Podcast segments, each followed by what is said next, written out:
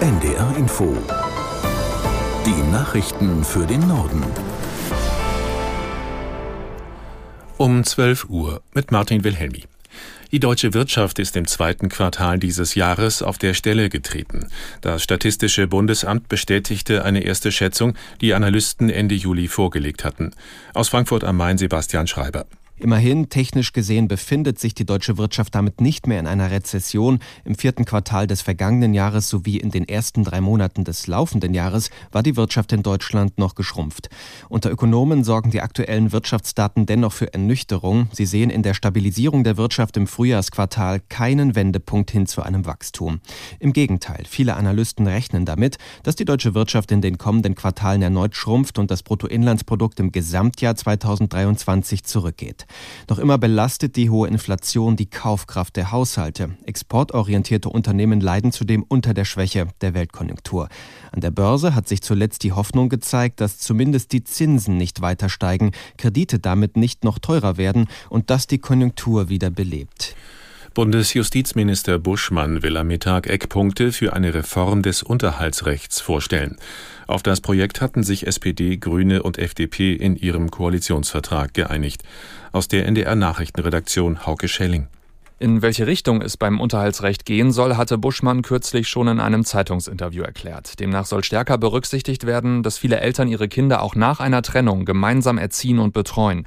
Ob etwa ein Vater sich an einem oder an drei Tagen in der Woche um das Kind kümmere, so Buschmann, habe bislang in vielen Fällen kaum Auswirkungen auf den von ihm gezahlten Unterhalt und das werde von vielen Betroffenen als ungerecht empfunden.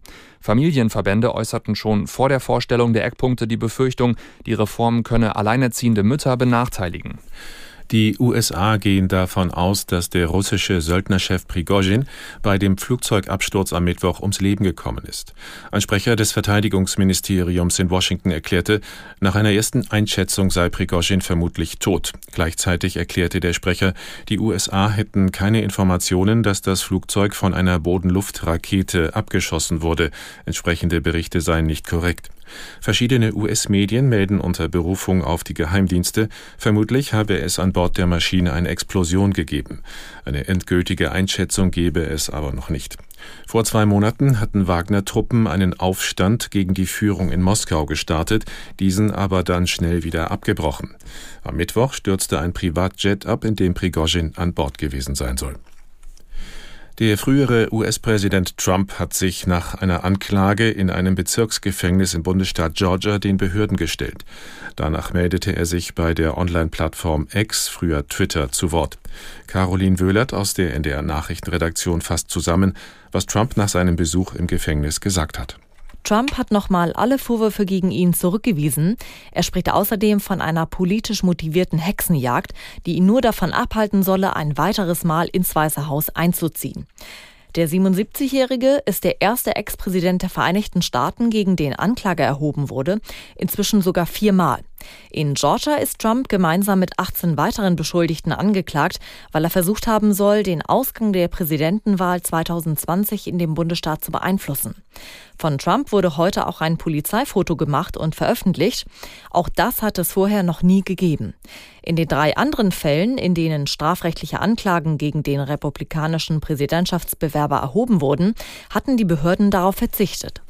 In mehreren Ländern im Südpazifik haben Menschen gegen die begonnene Einleitung aufbereiteten Kühlwassers aus der japanischen Atomruine Fukushima ins Meer protestiert.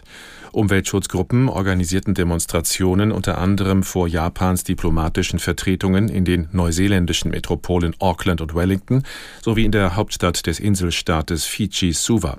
Seit gestern wird aufbereitetes Wasser in den Pazifik eingeleitet. China stoppte deswegen die Einfuhr von Fischen und Meeresfrüchten aus Japan. Soweit die Meldungen.